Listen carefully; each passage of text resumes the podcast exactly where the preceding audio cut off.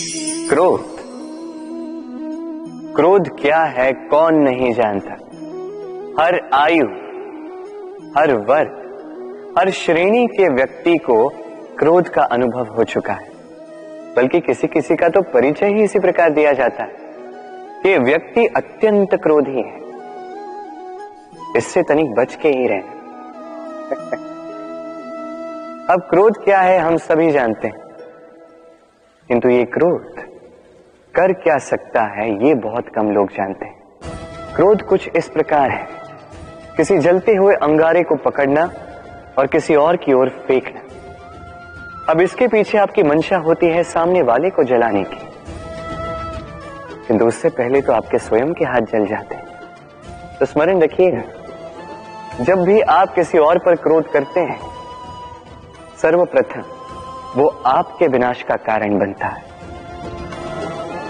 मैं कहता हूँ, जब इस संसार में करने के लिए प्रेम है तो क्रोध करना ही क्यों? प्रेम कीजिए, यही प्रेम सब में बांटिए और इसी प्रेम के साथ कहेंगे राधे राधे। भय। ये भय सदैव मनुष्य के साथ ही रहता है। कुछ खो देने का भय। जो पा लिया, उसे खो देने का भय। अब जिसके हम निकट हैं, उसके दूर चले जाने का भय। जो हमारा है, हमसे छिन जाने का भय। अब मनुष्य सारा जीवन व्यतीत कर देता है इस भय की छाया में। किंतु क्या कभी आपने ये सोचा है कि ये भय हमें क्यों लगता है? ये भय हमें इसलिए लगता है क्योंकि हम उस व्यक्ति उस भाव उस वस्तु को स्वयं से समेट कर रखते हैं।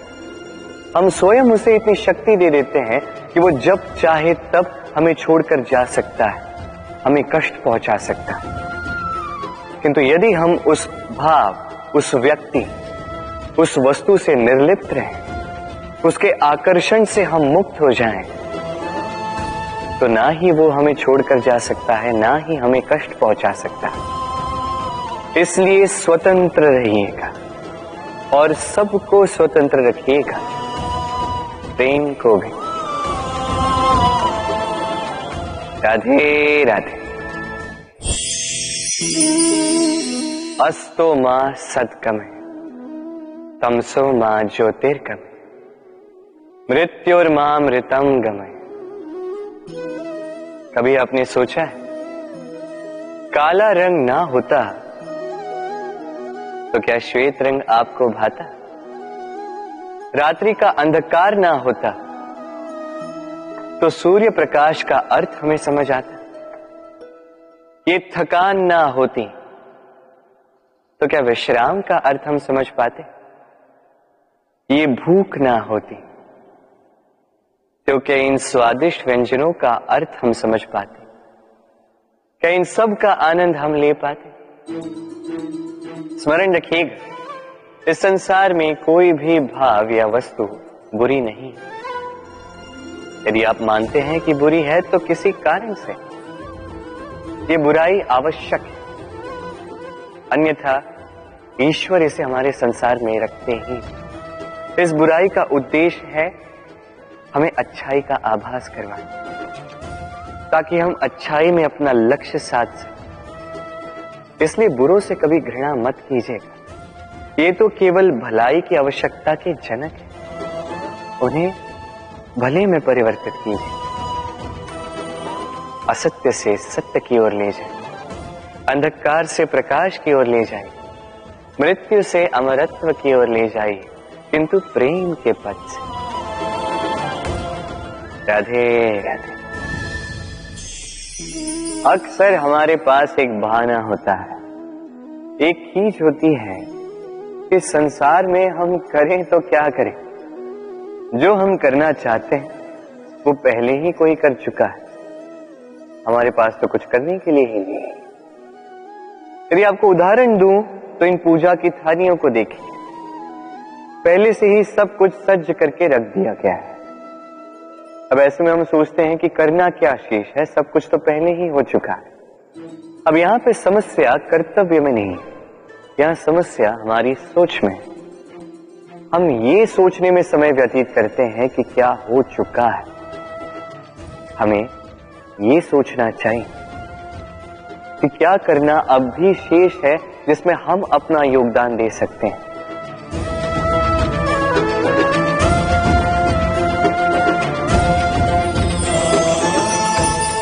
समझे? संसार में ऐसा कोई कार्य नहीं जो पूरा आप सदैव उसे आगे बढ़ाने के लिए प्रयास कर सकते हैं। आप उस कार्य को और श्रेष्ठ बना सकते हैं। बस आवश्यकता है तो सकारात्मकता की। राधे राधे।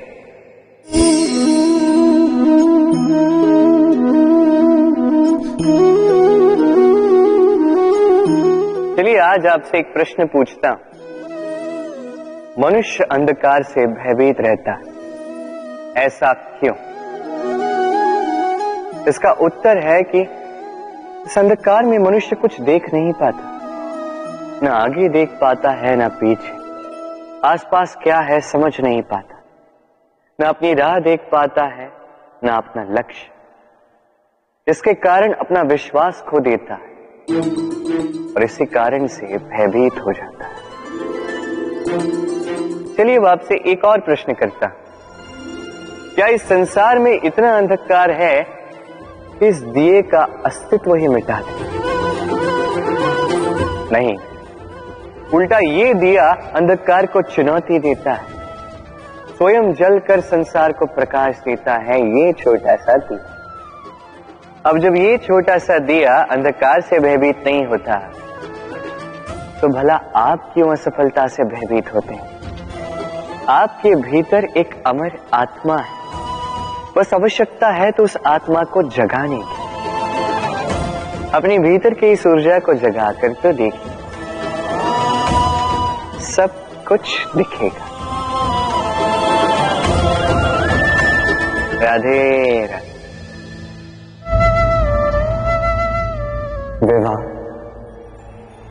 प्रेम का लक्ष्य है ये भ्रम है था और इसीलिए इसीलिए मनुष्य सदैव ये भूल कर बैठता है।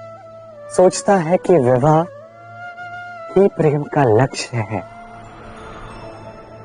मनुष्य प्रेम को पाना ही प्रेम समझ लेता है। अब देखिए ना, इस संसार में कुछ ऐसे भी भाग्यशाली लोग हैं जिनका विवाह उनके प्रेम के साथ होता है। कुछ का प्रेम ऐसा भी, जिन्हें विवश होकर ना चाहते हुए भी किसी और के गले में वरमाला डालनी पड़ती है। किंतु ये दोनों भूल कर बैठते हैं था विवाह के पश्चात वो सोचते हैं कि हमें तो सब कुछ मिल गया। हमने तो प्रेम प्राप्त कर लिया। हमारा लक्ष्य पूर्ण हुआ। तो उसके पश्चात ये जो प्रेम है था, कहीं ना कहीं खो जाता और जिन्हें प्रेम ना मिला, वो प्रेम ना मिल पाने की पीड़ा में प्रेम ही भूल जाते समर्पण। शत प्रतिशत निस्वार्थ समर्पण। वो समर्पण जो किसी माँ के मन में अपने संतान के लिए होता है। क्योंकि ये प्रेम दाओ ये प्रेम पाना नहीं है। ये प्रेम देना है। अपने आप को, अपने अस्तित्व को, अपनी आत्मा को समर्पित कर देना। ये प्रेम ना ही शारीरिक है, ना ही भौतिक ये प्रेम तो अपनी आत्मा का समर्पण है। ये विवाह एक संबंध अवश्य है, और इसमें कुछ भी अनुचित नहीं। ये विवाह प्रेम से प्रतिबंधित नहीं है था ये प्रेम कहीं ऊँचा है। अब यदि मैं आपको उदाहरण दूँ तो क्या राधा के विवाह के पश्चात मैं उसके सुख की कामना करना छोड़ दूँ? कैसे मैं प्रयास न करूँ? कि राधा जीवन में सदा सदा के लिए सुखी रहे। क्या मेरे मन में राधा के लिए प्रेम कम हुआ? कृष्ण का राधा के प्रति प्रेम कृष्ण में समाहित है ना? दाऊ, ये प्रेम पाप तब बन जाएगा जब इस प्रेम के बदले हम कुछ चाहेंगे। किंतु यदि ये प्रेम समर्पित हो तो ना ही ये अनिति है ना ही ये पाप है।